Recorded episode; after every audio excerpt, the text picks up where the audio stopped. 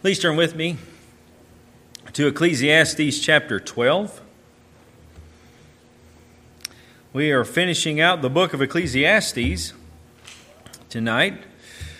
Uh, I went back and looked as a lot of the books that we've been through have taken us quite a while, and perhaps where we've taken bigger chunks within this particular book, it's only been about five months. So that's kind of a a short time span, but there has been numerous things that have been covered in this book.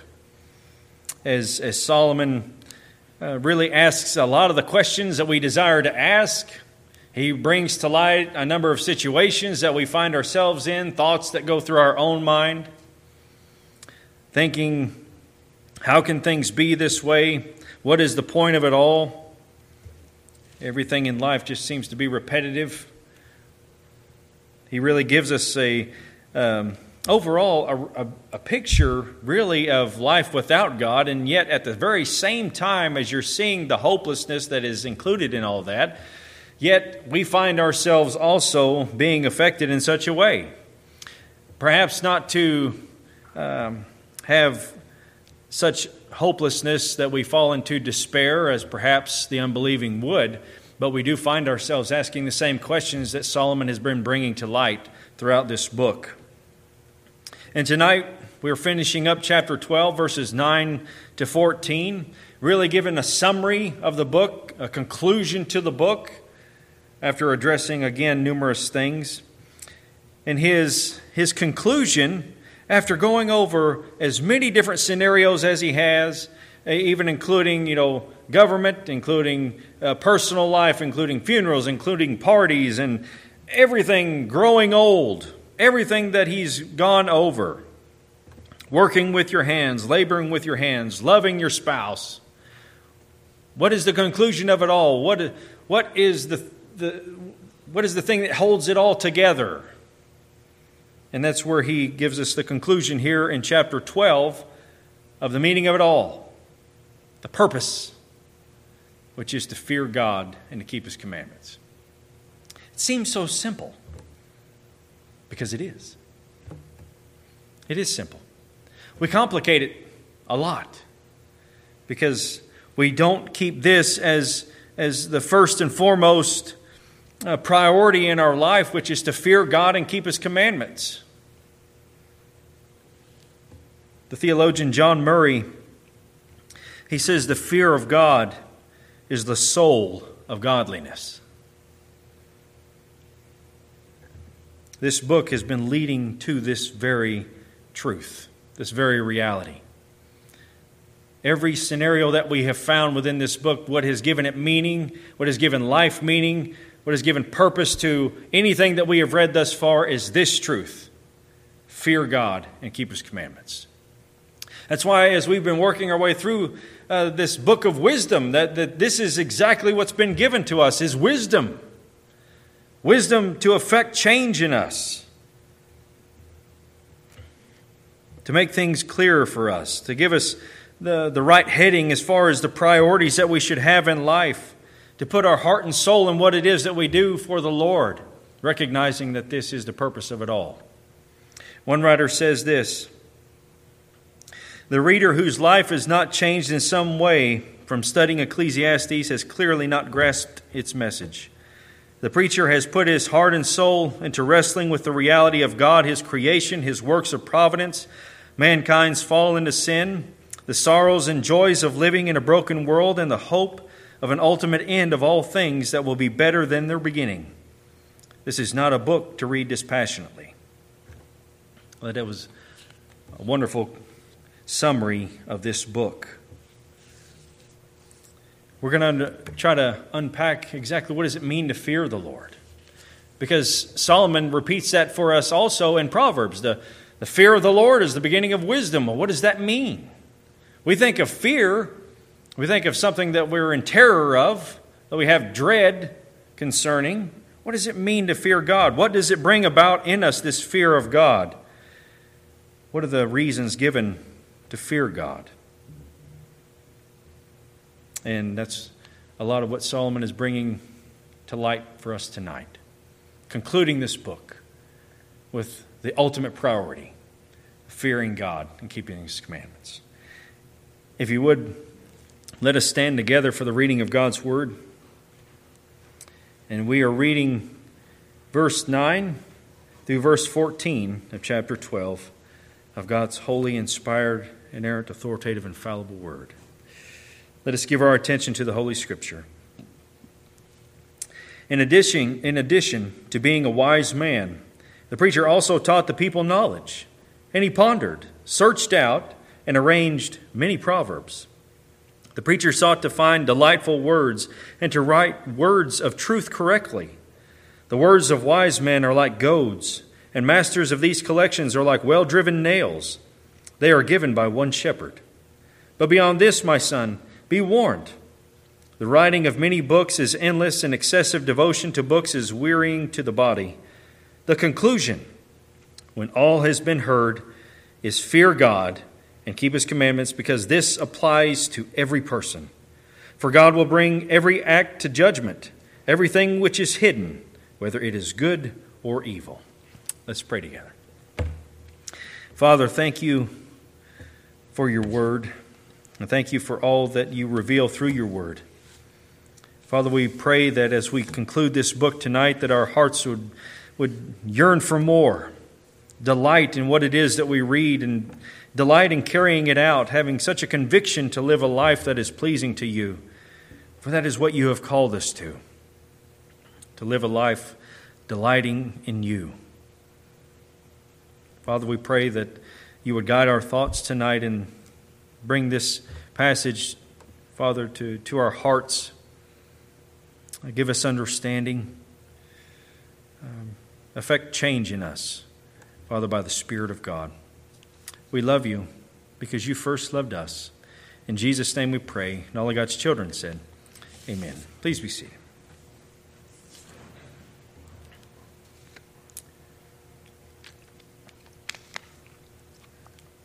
in the summary of the book here, he starts speaking in the third person, which has led some to believe that perhaps someone else is concluding the book, really not Solomon. That's something that you can go and study. Uh, I think it is Solomon concluding his book. It has been Solomon throughout the entirety of the book, and of course, he is leading to this conclusion. And so I do believe uh, wholeheartedly that this is indeed Solomon. He really in these first couple of verses here, he's really bringing to light exactly what wisdom does. Wisdom isn't just something, it's not knowledge, it's, it's not something that you, you just gain a whole bunch of, of, of data. Wisdom is, is put into practice in your life, it, it is to affect something in your life. And everything that we have been reading thus far is to do that very thing, to affect change in your life. Solomon has studied relentlessly and he has sought to understand truth through the various things that he has laid his eyes on concerning his own life, concerning the things that he sees in his kingdom. What is the meaning of it all? It's all vanity of vanities. You live a life, you keep doing the same thing over and over again. What gives it meaning? What is, what is, the, what is the purpose? What, what does it accomplish if you live your life toiling with your hands just to get riches? Or honor, and then you die. It's going to be left for someone else who's probably going to mismanage it. And so everything that you just did was for naught. So, what gives it purpose? What is all this about? Solomon has sought to study all of this, to understand this truth, and we are receiving here the, the understanding that this has been wisdom. He has searched out all of this. He's taught the people knowledge. He's arranged many proverbs. We can go to the Proverbs. You, you see very clearly a number of things that are similar to the book of Ecclesiastes on a practical level, even more so within the book of Proverbs. It is true wisdom from God, and he alludes to that in verse 11. Solomon's personal study in all of this, he sought to find delightful words and to write words of truth correctly Here's what he says, though, in verse 11. He says, The words of wise men are like goads.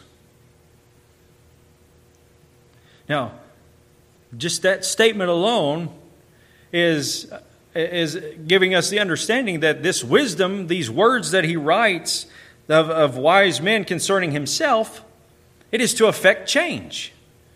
The things that we learn within the Word of God, even as a whole, not just in the book of Ecclesiastes, but everything that is learned through the Word of God is to affect change in the people of God. We learn this, we understand this, this is pleasing to God, this is what gives life meaning, and then it affects changing us to carry out these very things. Because we see the meaning of it, we see the value.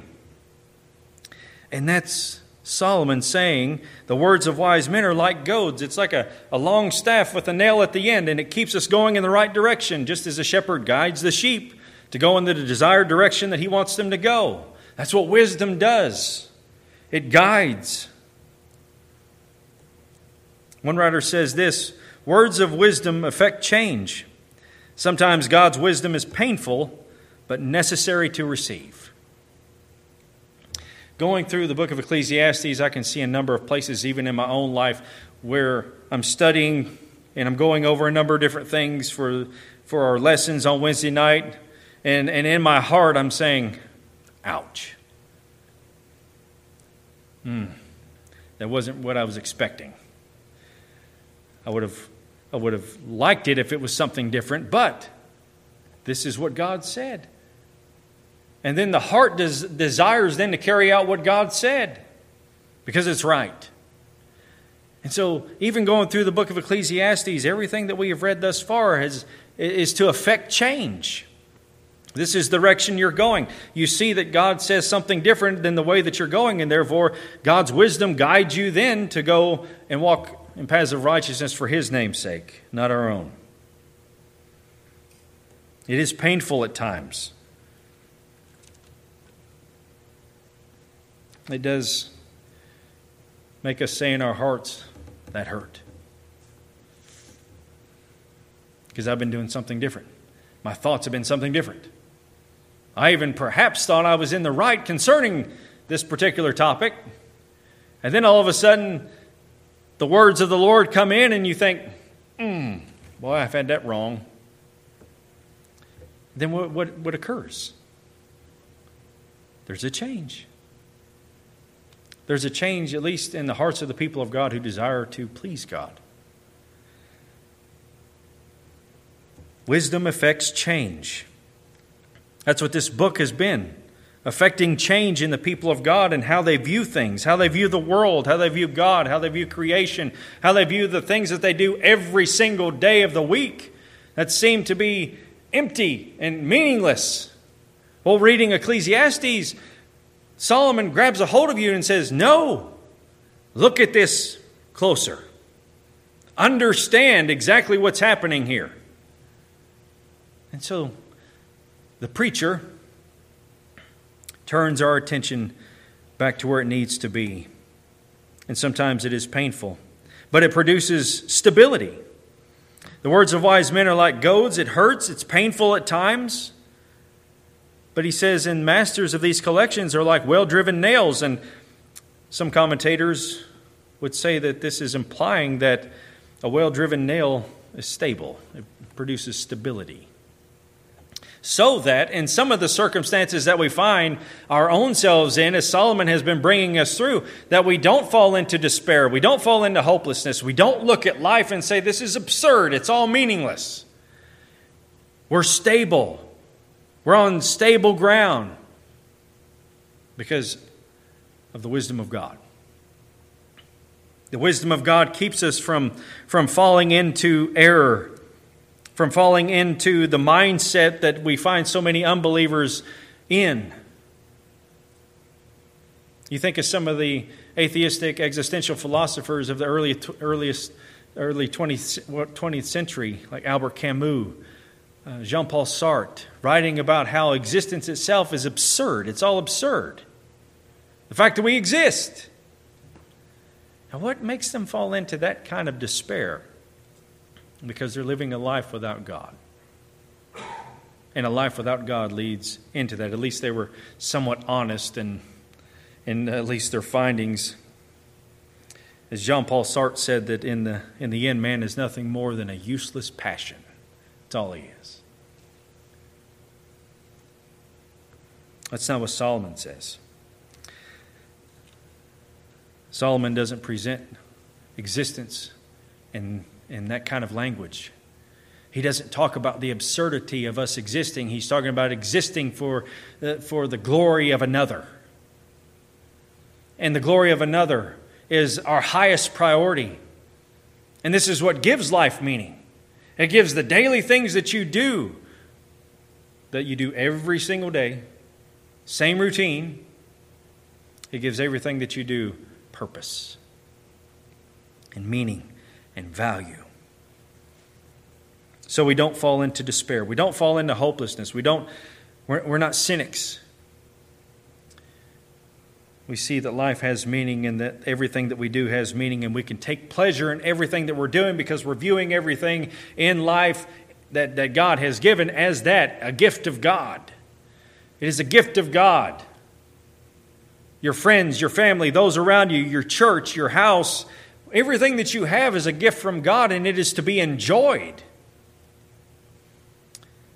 It is to be enjoyed. What a lesson that that has been, especially through this book.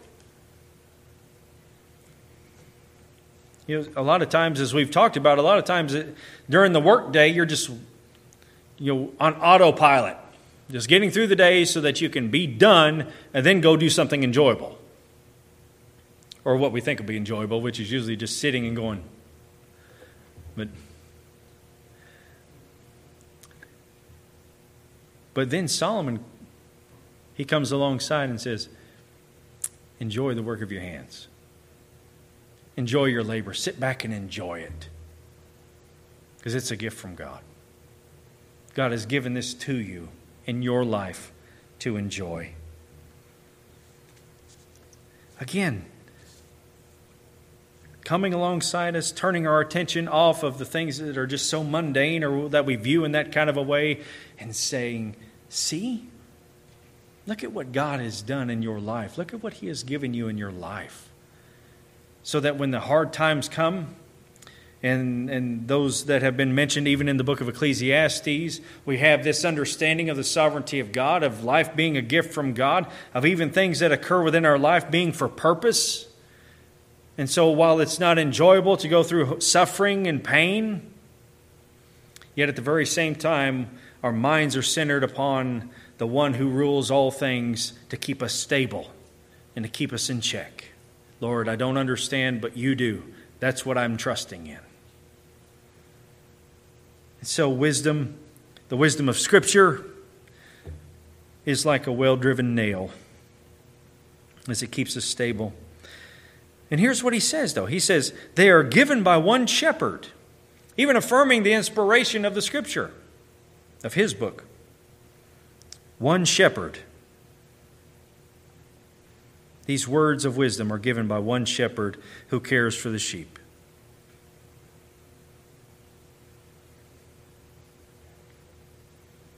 The shepherd has given us understanding of who he is and of his works of providence and of creation and to tell us how life is going to be and yet at the very same time to tell us even though life can be this way and at other times we would look and say life is unfair the lord comes along and says life is going to be this way and yet i am the one who is ruling it all and it has purpose and meaning in your life so, in light of the terrible things that are occurring in the nation or in the world, there is still that element of being able to have joy in what God has given to you in your life.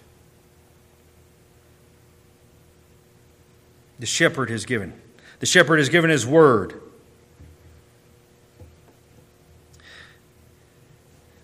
Now, not only to affect change of this wisdom,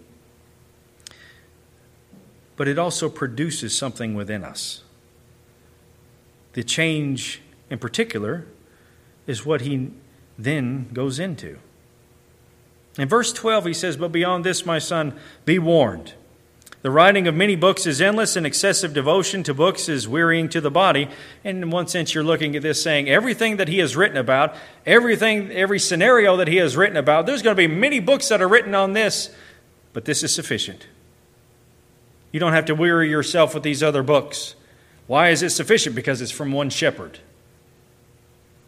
the shepherd of our souls. You can read a lot of books and it'd be wearying to the soul. Be warned of that. But this is sufficient. This is sufficient to guide you. This is sufficient to give you joy in your life. This is sufficient to, to make you stable in life, even with the various things that come. But the conclusion to all these sayings and all these scenarios that he has brought about is this when all has been heard, fear God and keep his commandments. This is what it all leads to. Fear God and keep his commandments. Now, what does that mean? What does it mean to fear God? Well, there are various ideas uh, or various uses of this word, at least in our English, of fear. You know, fear, we think of, of fear and we, we think it, um, it's something to be frightened of. It's something that causes terror. It's something that, uh, that, that brings um, dread. Interestingly, when you look on uh, Merriam Webster's dictionary, website, and you look up this word, as a noun, it means an unpleasant emotion caused by the belief that someone or something is dangerous, likely to cause pain, or a threat. As a verb, it means to be afraid of something as likely to be dangerous, painful, or threatening. Interestingly, on Merriam Webster, it also says, speaking of God, great reverence and awe for God. So it has these, these other meanings here. And we think of a, you know, a, a terrible storm coming in and we're afraid. We're fearful. But we're not drawn to the storm. But yet, when it comes to the Lord, what causes fear in the sense of reverence and awe. At the, at, at the same time, now, that's very interesting on how that can be. What does it mean then? Because uh, some have viewed uh, fear of God in an unhealthy way, having an unhealthy fear, and even the Greek word that's in the New Testament, phobos, where we get the word phobia, uh, can carry both meanings an unhealthy fear, or it can mean great reverence and awe for the Lord.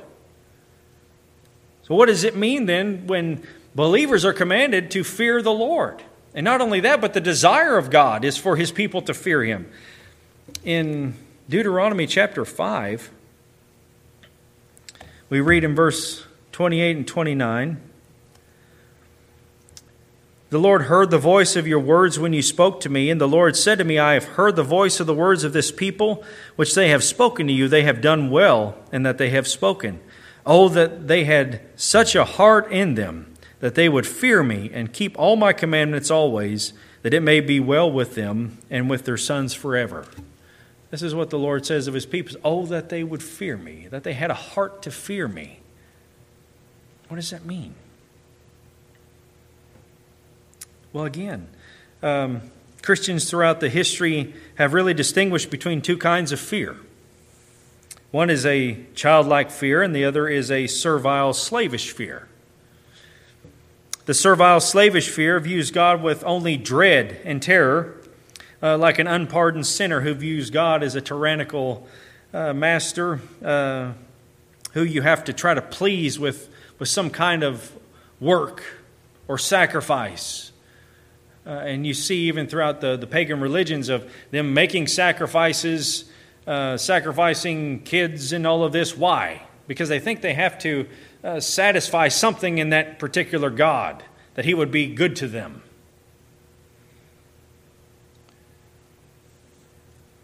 You see, uh, we've been talking in, in Romans, we've been talking about Martin Luther a little bit. You see this kind of fear even in the life of Luther when he began as an Augustinian monk up until the time of his conversion. What was he doing? The justice of God he hated every time that he heard about the justice of God because he knew his standing before God, he knew he couldn't be just, he knew he couldn't be righteous, and he knew the judgment of God was upon him, and he couldn't do anything about it. He couldn't beat himself enough, he couldn't cause himself enough pain. So he had that kind of servile, slavish fear of God during the years before his conversion as a monk, as a representative of the church.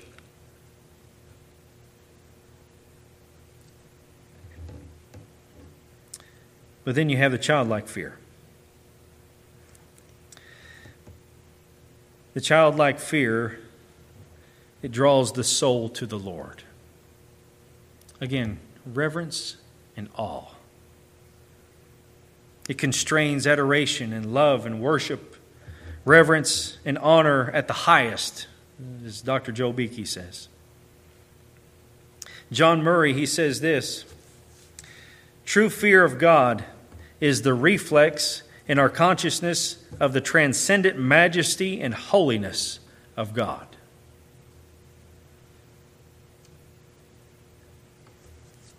That fear that we're talking about, that childlike fear, is, is, is like similar to your parent. You have a, a fear of your dad, and yet you love your dad at the very same time. You have a, a respect for him a reverence. This is your dad. And, but you have great affection, great love.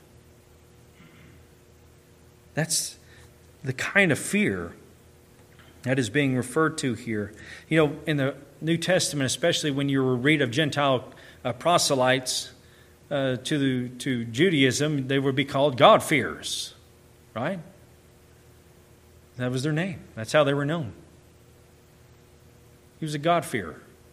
Cornelius. And then you read something that we have already been over in, in Romans chapter 1.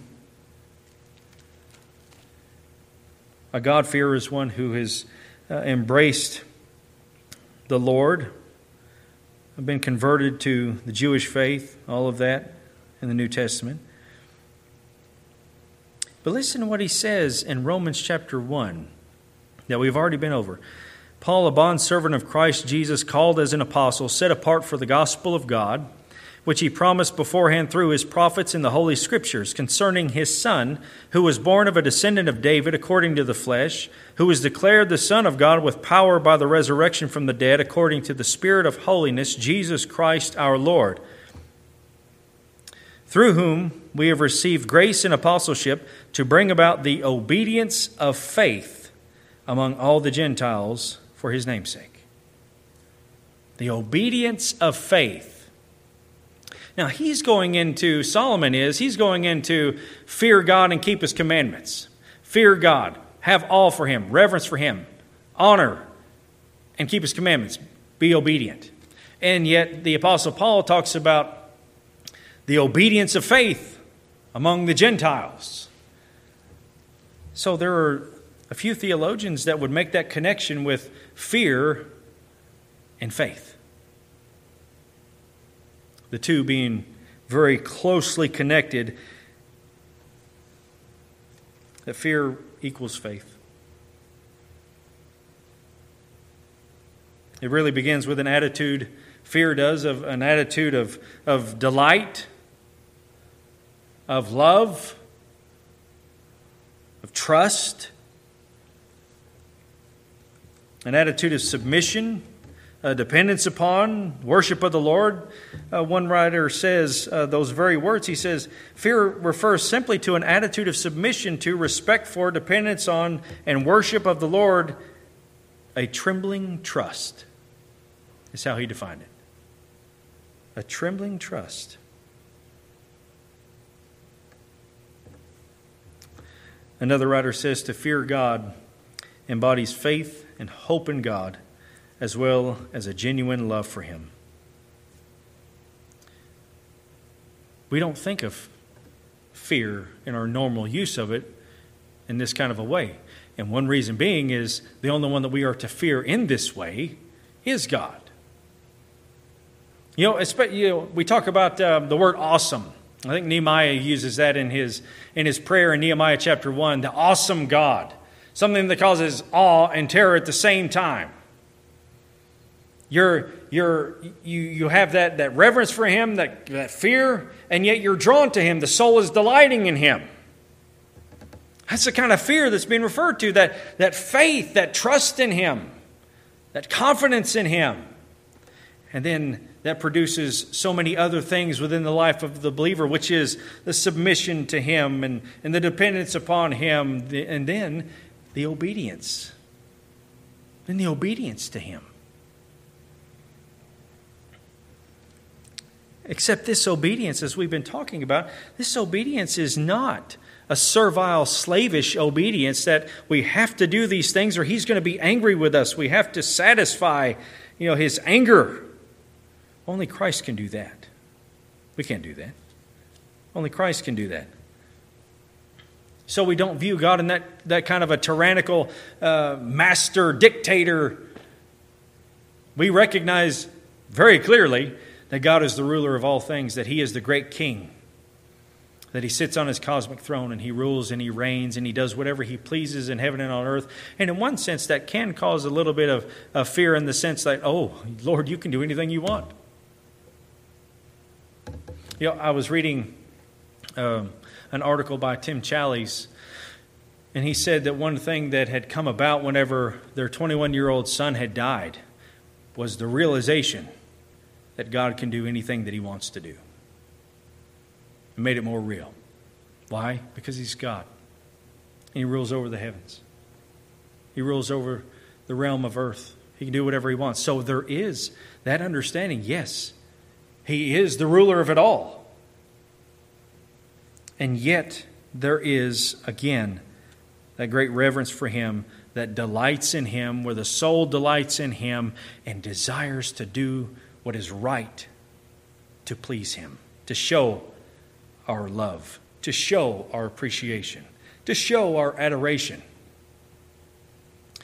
Not the servile kind of obedience, but obedience that, that really produces a delight. What are we obeying? We're obeying His commandments. Again, he, Solomon is not saying anything that any other writer of the Old Testament, especially, has been saying, but then the writers of the New Testament say. Even Jesus said, If you love me, keep my commandments. That's what he said in John 14. So it's the same. And if we say, well, your, your commandments are they're just it's too hard. It's too constricting on my life. Like, what exactly are we talking about? What kind of commandments did God give that are that, that, that we would look at him and say, Oh Lord, you're just a cosmic killjoy? What kind of commandments are we talking about? You know, the other day, and this is probably boring to some, and it's probably why I'm a nerd. But I went through I went through Exodus chapter 20 through 25, 26, Leviticus chapter 18 through chapter 26, I think, and then Deuteronomy chapter 14 through the upper 20s. Everywhere where law was given. And I read those specific passages at least eight to ten times, going over them, going over them, going over them. And I would write them down. Like, okay, what are we talking about? We keep, we keep saying these words that certain parts of the law don't apply, only the moral law of the Ten Commandments is applying. It's like, well, what are we talking about? And so I made a list. At the top of my little paper, I put sexual immorality and I went through every passage and I wrote down one sentence of what it was referring to in the passage and two sheets of paper for just sexual immorality. Then I wrote murder, manslaughter, stealing, theft, theft of possessions, theft of people, anything that had to do with stealing, anything that had to do with lying and bearing false witness, anything that had to do with generosity. What are we to do towards one another? And there was a big list of what it is to be generous, to be good to one another. How about violence? I went through all these, and so I have, I don't know, seven, eight pages of just these particular things concerning the law, and I'm looking at them going, well, these, these are for the protection of people. These are good.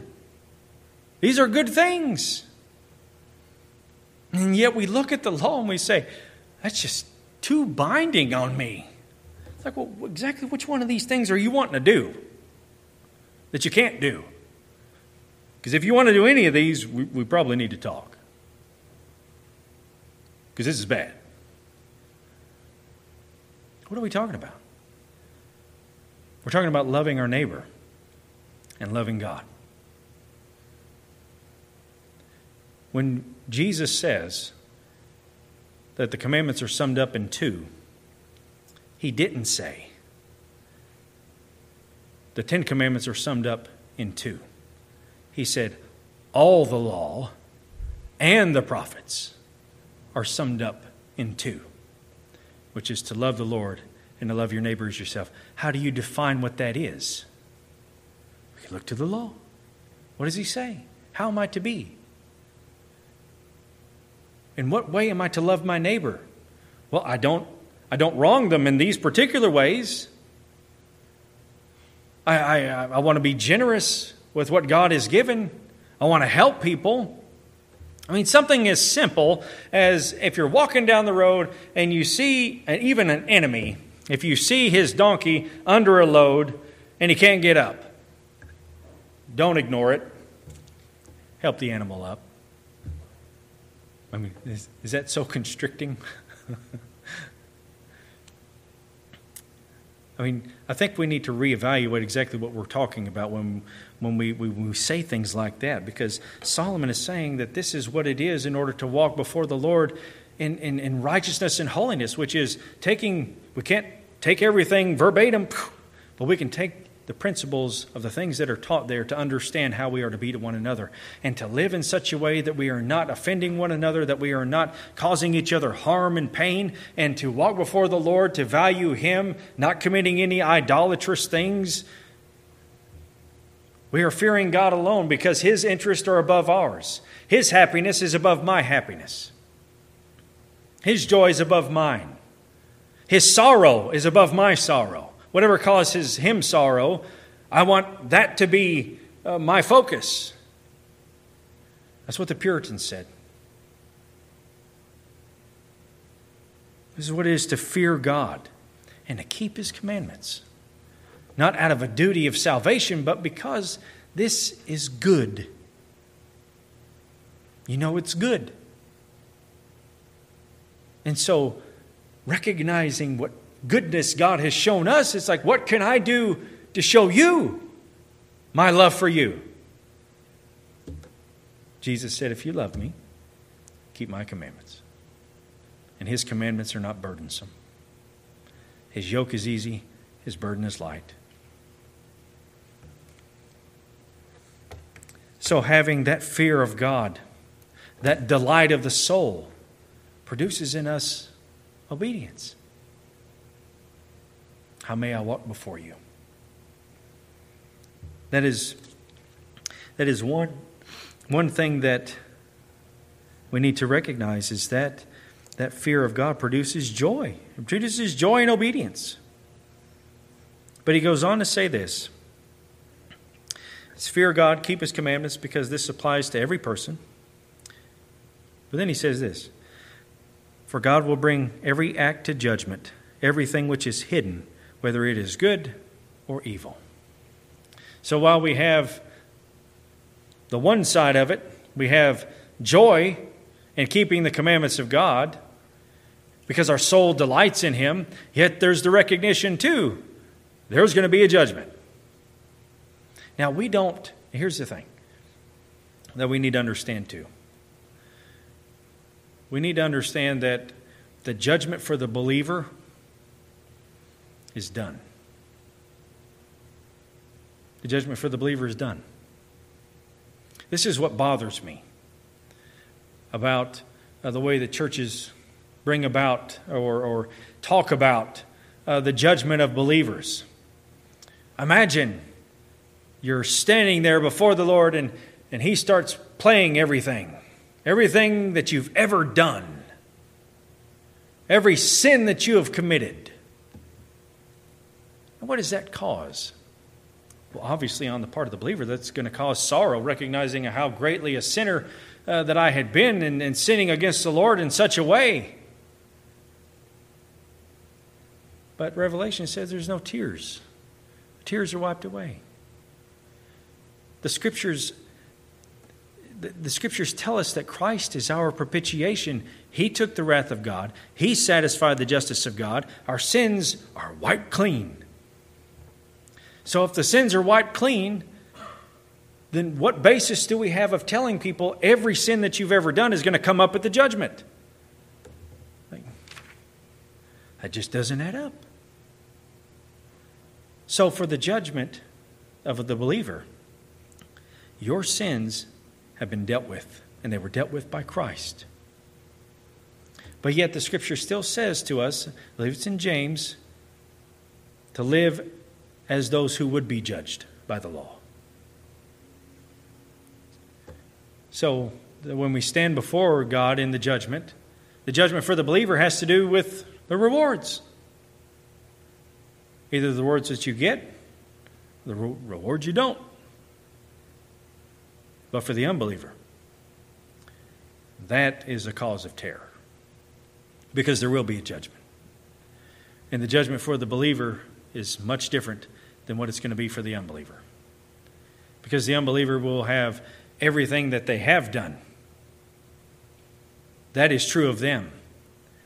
Not necessarily that it's going to be replayed but the one who knows all things knows exactly the crimes of this particular one, and they will be judged accordingly. That's, that is a cause of fear. That is a reality of what will happen.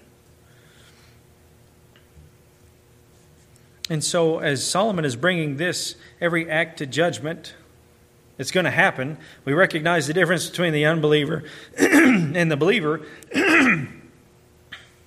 then the things that we do in obedience to the Lord and delighting in Him, interestingly, for the believer, you get a reward for that. Does that make any sense? Because even the Apostle Paul says, uh, speaking of himself with all the other apostles, I labored more than all of them. Yet it wasn't me, but the grace of God in me. And yet, he's, he, he, he speaks of the, the crown of life that he's, he, he will receive upon his departure. And it's like, how does that even work? Is anything good that we ever do is because of the Lord anyway? And again, just showing the generous nature of God. I'm really giving you something I did That's amazing. But because God is gracious and He lavishes on us the riches of His grace, then the things that we do in service to the Lord and delighting in Him, that He says, in due time you will reap if you do not grow weary. So there is that, that element of what the judgment is for the believer, recognizing that this is going to happen. So, what then do you do? You don't want to be slack concerning the things that you do for the Lord. You want to take heaven by storm, just like Thomas Watson said in his book Heaven Taken by Storm. It was a wonderful book. He goes into Matthew 11. For the kingdom of heaven suffers violence, and violent men take it by force. The kingdom of heaven can't suffer violence from anyone. It's kingdom of heaven. But as Watson points out, this is speaking of believers. With everything that is in them, in view of eternity, giving everything that they can in service to the one who saved them and bestowed such grace upon them. So, recognizing there's a judgment for you in that kind of a manner cultivates in us even greater, should cultivate in us an even greater desire to live for the honor and the glory of God. But for the unbeliever, that's a whole different story. And the unbeliever needs to understand this very truth is going to come for them as well. But this is where life is summed up. How's the judgment going to go? Do you fear God? Did you delight in God? Are you saved by God? The, de- the destinies of all human, human beings everywhere is contingent upon this. What did you do with Christ? Did you love Him, delight in Him, reverence Him, trust in Him first and foremost? Or did you do like many of these others within Ecclesiastes and live a life of absurdity, thinking that there's no meaning to it and there is no God? It really sums up all of it in these last few verses of what encompasses all of life, what it is, what's it all centered on? And it's all centered on God. For the believer, for the unbeliever, for us who take delight this is the sum of it all. Your life is not meaningless. Your life is not absurd. Your life has value. Your life has meaning. Even though at times we say life just doesn't seem to be fair. Um, though it's kind of a cliche, it is a true statement. The Lord never said life would be fair. But what He does promise is, I'll never leave you, I'll never forsake you. You're mine, and I have something better for you than this. And so, everything that you do then in life, you recognize the sovereignty of God. You recognize the continued presence of God with you. You recognize that everything that you do have in your life is a blessing from God, it's a gift of God, and you can enjoy it while you have opportunity. And so that's where Solomon really shakes us up and says, Do you enjoy your life in God? Do you take delight in the life that God has given you and the things that God has given you? Do you see it as a gift or you see it as a burden?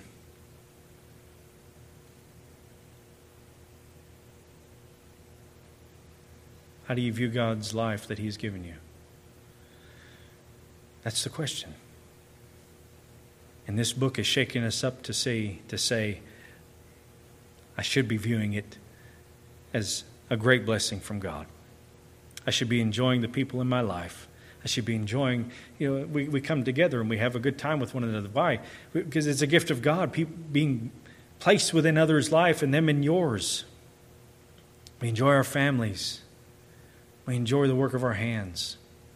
We enjoy the privilege of studying and learning. We enjoy the, the view of everything that we see out in the creation, recognizing that it was from God. There is so much in life to enjoy rather than only focusing on the negative things and thinking that it's unfair and it's all meaningless. God says, it's not. For I'm working, I'm strengthening your faith, and I'm pointing you with my wisdom in the scripture in the direction that I want you to go. So when it's all said and done, as many books have been written, we only need Ecclesiastes. When all has been heard, fear God and keep his commandments. That's your wisdom among others. That's your joy in life. That's what gives everything else meaning.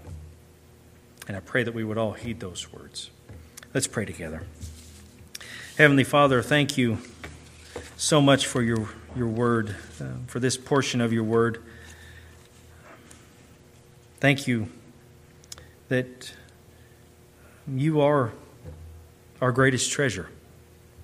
As we come to understand you as much as we can, this uh, continued journey of coming to understand you, of learning of you, of coming to know you even more intimately every day of our life, Father, it is uh, just, it is amazing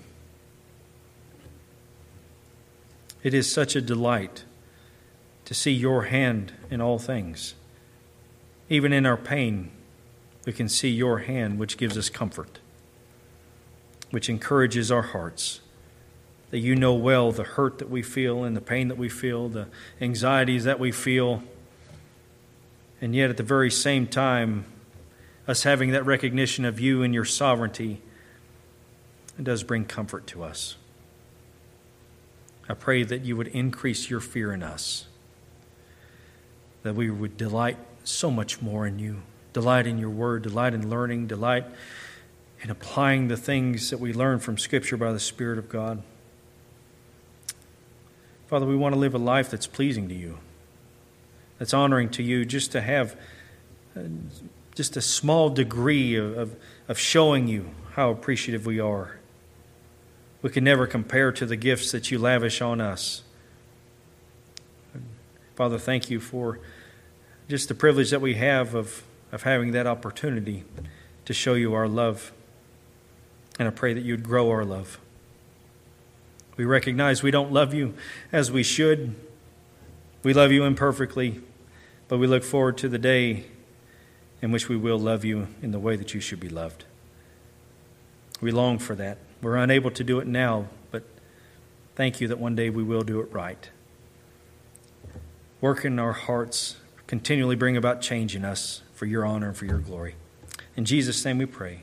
And all God's children said, Amen. Thank you for your attention. And you are dismissed.